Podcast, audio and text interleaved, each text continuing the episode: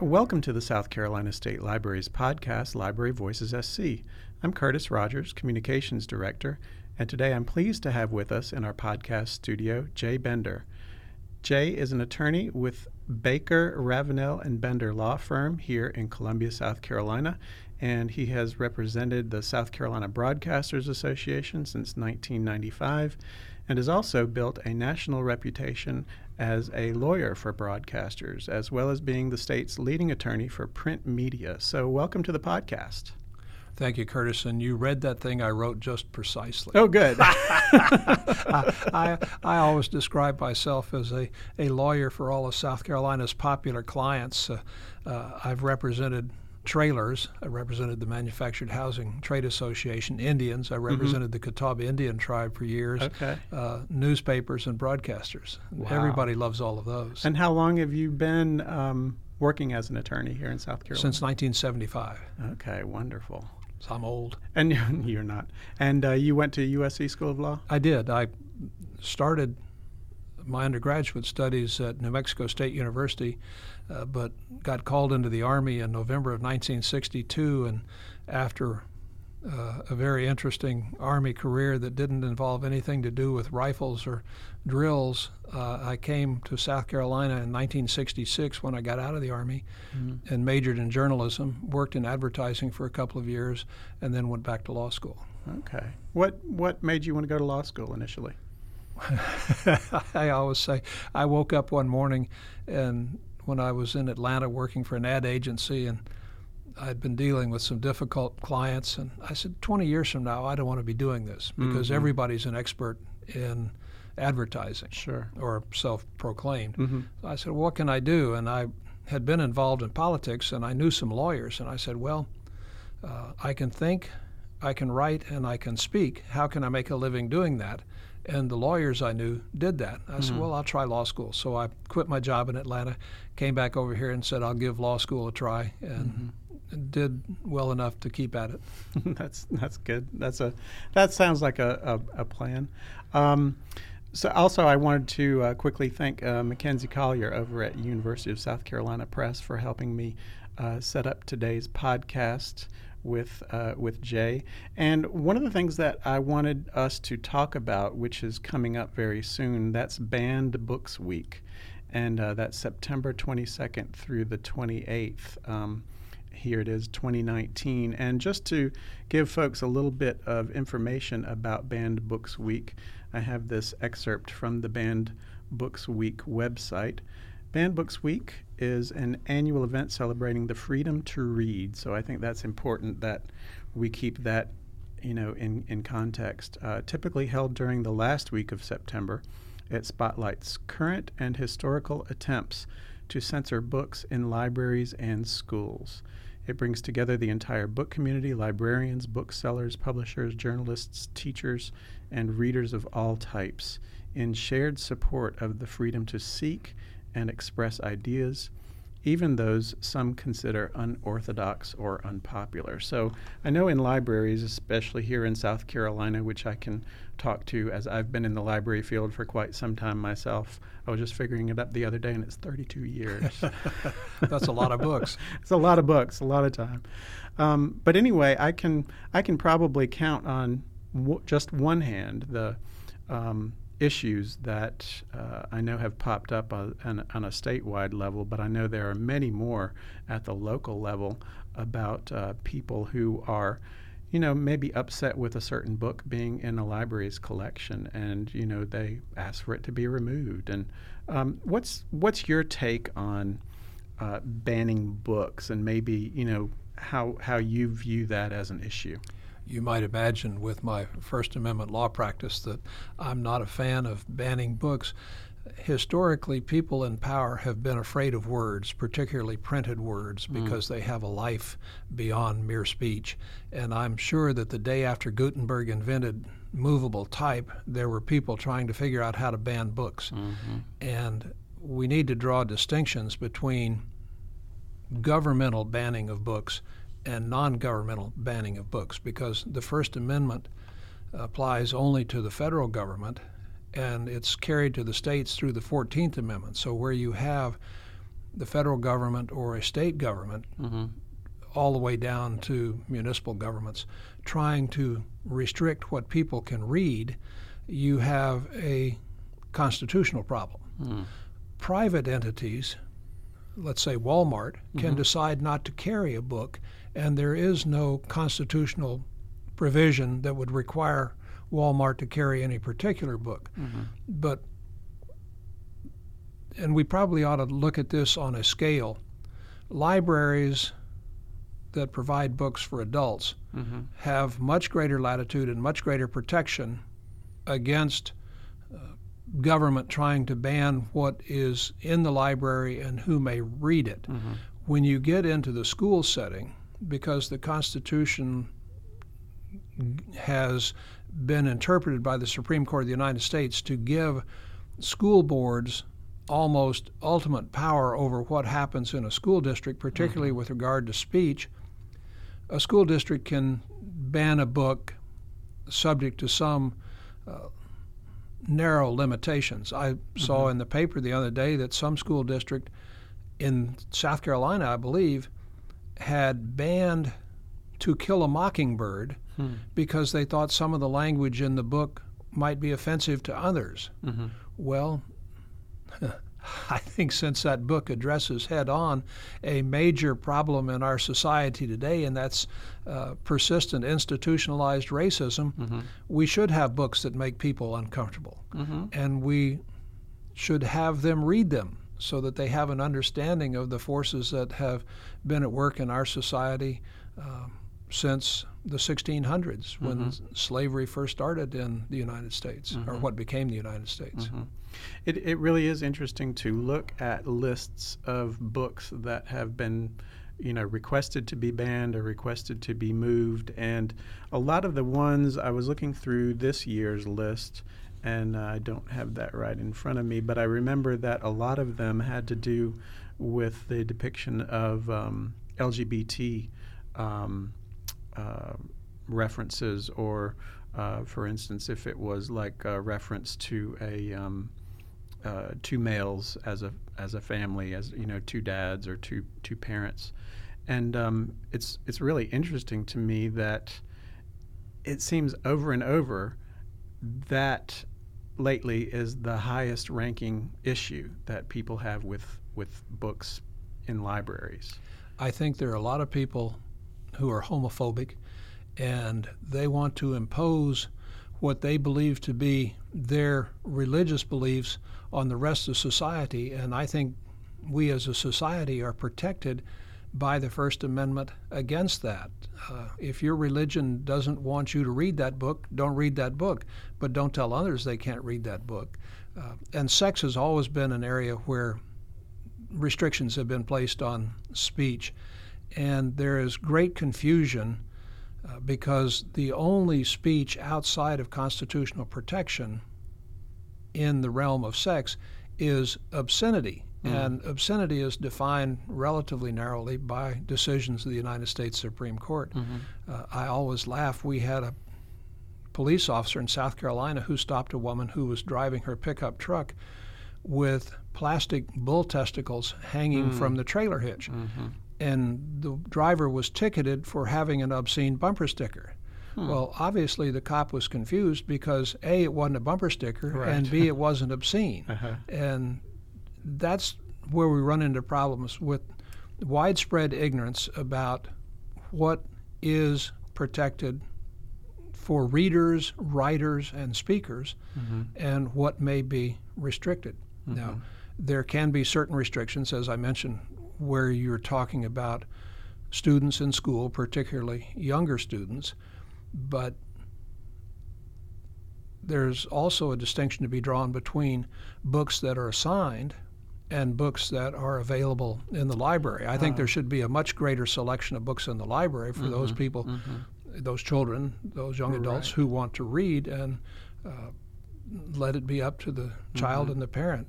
Uh, I remember when I was a child uh, reading a book, Miss Minerva and William Green Hill. Mm-hmm. And as my children were coming along, I said, Well, that was an interesting experience, and you should always read to children. So I got the book, and started reading it, and it had uh, racial epithets that would never be used in public, and mm-hmm. this was in the book, but that right. was the tenor of the times.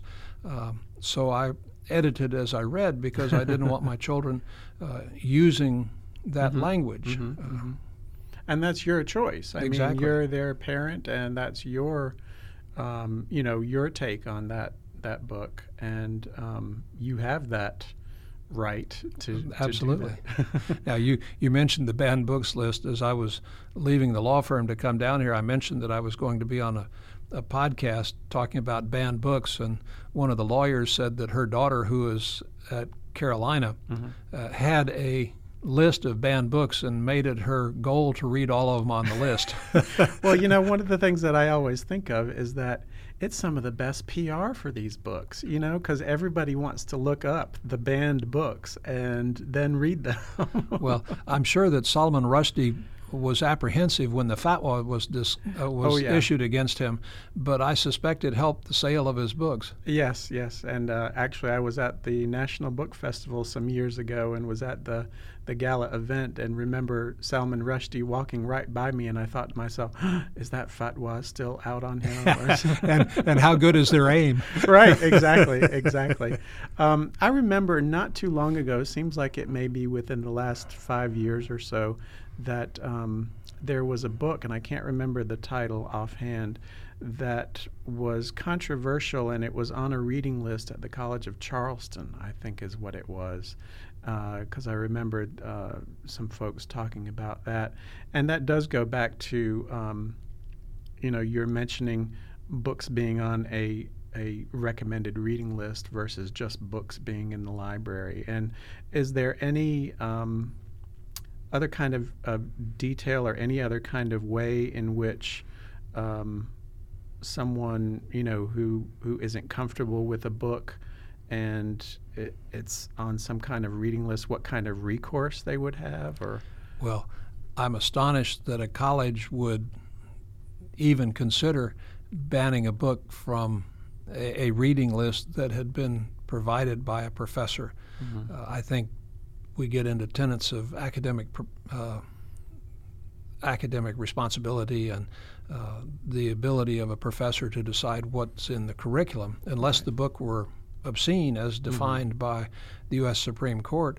Uh, I think you could certainly make the assignment, and if a student were uncomfortable, they could go to the professor. Mm-hmm. But given what's gone on in colleges recently, somebody's mommy probably called the president of the university and said, uh, uh, Bubba's got this book that makes him uncomfortable, and I don't think it ought to be on the reading list. And mm-hmm. there was probably massive overreaction mm-hmm. by the mm-hmm. administration. Mm-hmm. But I think that's probably the way it goes. A, a, friend of mine who's a dean of students at an unnamed university told me that we used to have helicopter parents, mm, that they would mm-hmm. hover over their children but now we have lawn chair parents. Hmm. They drop their children off at school, mm-hmm. bring their lawn chair, and stay with them.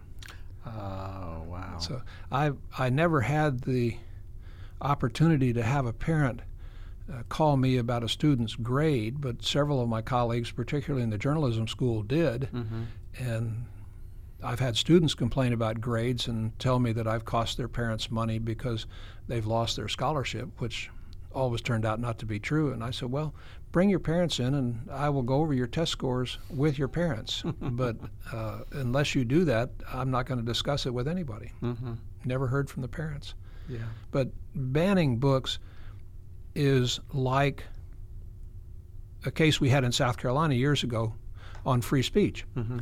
Uh, the case reached the U.S. Supreme Court, and it's a landmark case in the civil rights movement. It's called Edwards versus South Carolina. Mm. And young African Americans, principally high school students, gathered at Zion Baptist Church on Washington Street and walking on the sidewalks came up to Main Street, turned, and came to the State House, where they walked around the State House carrying signs urging the end of uh, racial segregation and asking for equal rights. They sang hymns, they sang We Shall Overcome, they sang the Star Spangled Banner and the city manager showed up and told them they had to stop. Mm. And when they didn't, they were arrested Mm-hmm. and they were prosecuted. They were convicted in city court. The Supreme Court of South Carolina upheld the conviction, and the U.S. Supreme Court reversed the case, saying you can't prosecute your citizens for appealing at your seat of government. So it's it's the kind of governmental suppression of speech that we see in protests, we see in books, we see in literature, and it's just contrary to the notion of a democracy where we have protection against the government suppressing our speech. Mm-hmm. I tell people that the First Amendment is designed to protect speech nobody likes. Mm. Barney's song does not need First Amendment protection. But uh, can you imagine what the uproar would be today if one of Thomas Paine's pamphlets were circulated, uh, Sunshine Patriot? Uh, uh, there would be a cry that it needed to be suppressed, uh, particularly by the majority in Congress and the Senate, uh, who, uh, which seems to be opposed to any free thought. So I, I think the obligation of citizens is to speak up, even if the speech is offensive to them, as long as it's lawful, we should stand aligned with the people who want to participate in that speech and either speak, write, publish, or read. Mm-hmm. And if we allow government to suppress somebody's speech, we might be the next target. Mm. And if we don't stand unified, there's no telling what will happen. Mm-hmm. Um, what kind of advice would you give to maybe, say, a library director or um, like a school media specialist? And I know they're different animals when we're talking about banning books or, or removing items from the collection. What kind of advice would you give to them on just how to deal with that initial request?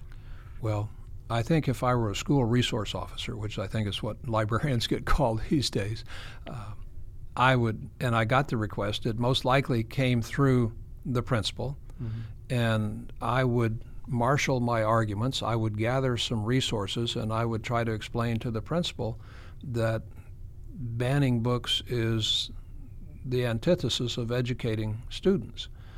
And try to urge the principal to speak to the school authorities, the superintendent or the school board, uh, to stop the movement to ban the book. Uh, if the suggestion, and I use that in quotations, came from a school board member, then I think uh, the teacher would have a more difficult problem. But hopefully there would be some allies on the school board who would see the foolishness of that, and the teacher could either directly or through a surrogate speak to the school board member. Uh, in a public library, in a municipal library, uh, you get the request. I think the answer is thank you for your request. Uh, we'll take it under consideration. And if they follow up, yeah, we've taken it under consideration, and the answer is no. This is protected speech in our democratic society.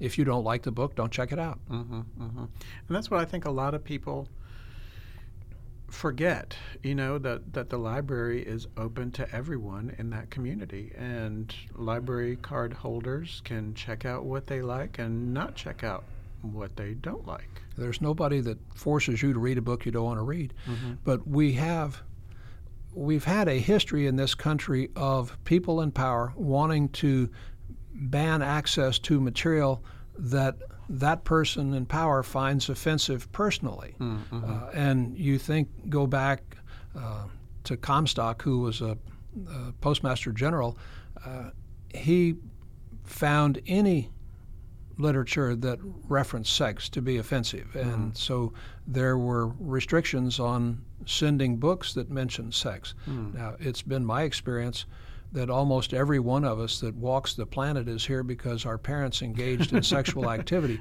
So why reading about that is so offensive to people, I don't understand, but it is. Uh, but we've had instances where government has tried to ban books for a variety of reasons, uh, none of which appear to me to be legitimate, but then I suppose I'm an absolutist on, on this question.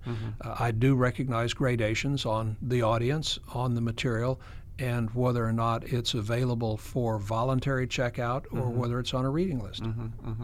I um, am on a number of Facebook groups, and one of them, having to do with libraries, just today posted a picture of a book that was large print that was returned into the book drop, and uh, the patron had uh, put a sticker on the front and had written on the sticker just the word filth.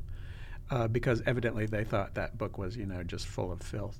Now, what I appreciate is that they returned the book. and didn't throw it away. and did not throw it away and did not write in it, but they put a sticker on the front. So- Even though libraries, I understand, no longer fine you for not returning a book. right, there are some libraries that still do. Richland County is one that they have done away with their their fines, and we here at the state library don't have a fine system, which has been in place for a number of years. But I did think that, you know, that was conscientious. I mean, all they were doing, all that patron was doing was saying their opinion about that book, but they weren't trying to ban it for someone Certainly. else. Well, it'd be interesting to know what the book was. right i forget the forget the title um, so have you any experience on working with libraries or, or any other kind of library stories that might relate to uh, banning materials either personally or professionally Well, yes, th- I have had experience. Uh, librarians have communicated with me when there have been uh, restrictions on, or attempts to impose restrictions on access, and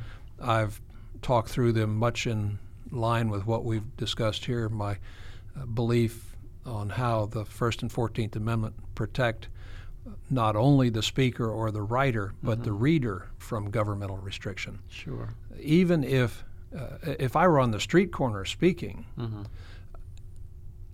my speech would be protected, even though there might be people in the audience who wouldn't want to hear it.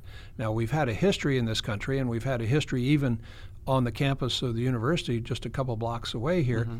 When William Westmoreland got an honorary degree during the height of the Vietnam War, mm-hmm. there were protests on the horseshoe mm-hmm.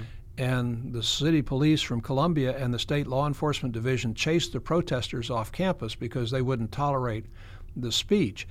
That's an example of the government depriving people who wanted to speak of the opportunity and also depriving people who might want to hear the protest from having the opportunity to hear it. Now, I'm sure that the military industrial establishment of the United States that Dwight Eisenhower warned us about did not want to hear those protests. Sure. And the administration of the university didn't want to be embarrassed for giving a warlord uh, an honorary degree. But you have the right to stand up there and say, uh, I protest. mm-hmm, mm-hmm. Uh, but librarians have called me. Uh, there was a state that enacted a statute that required libraries to purchase a certain type of software that would limit access to adult material.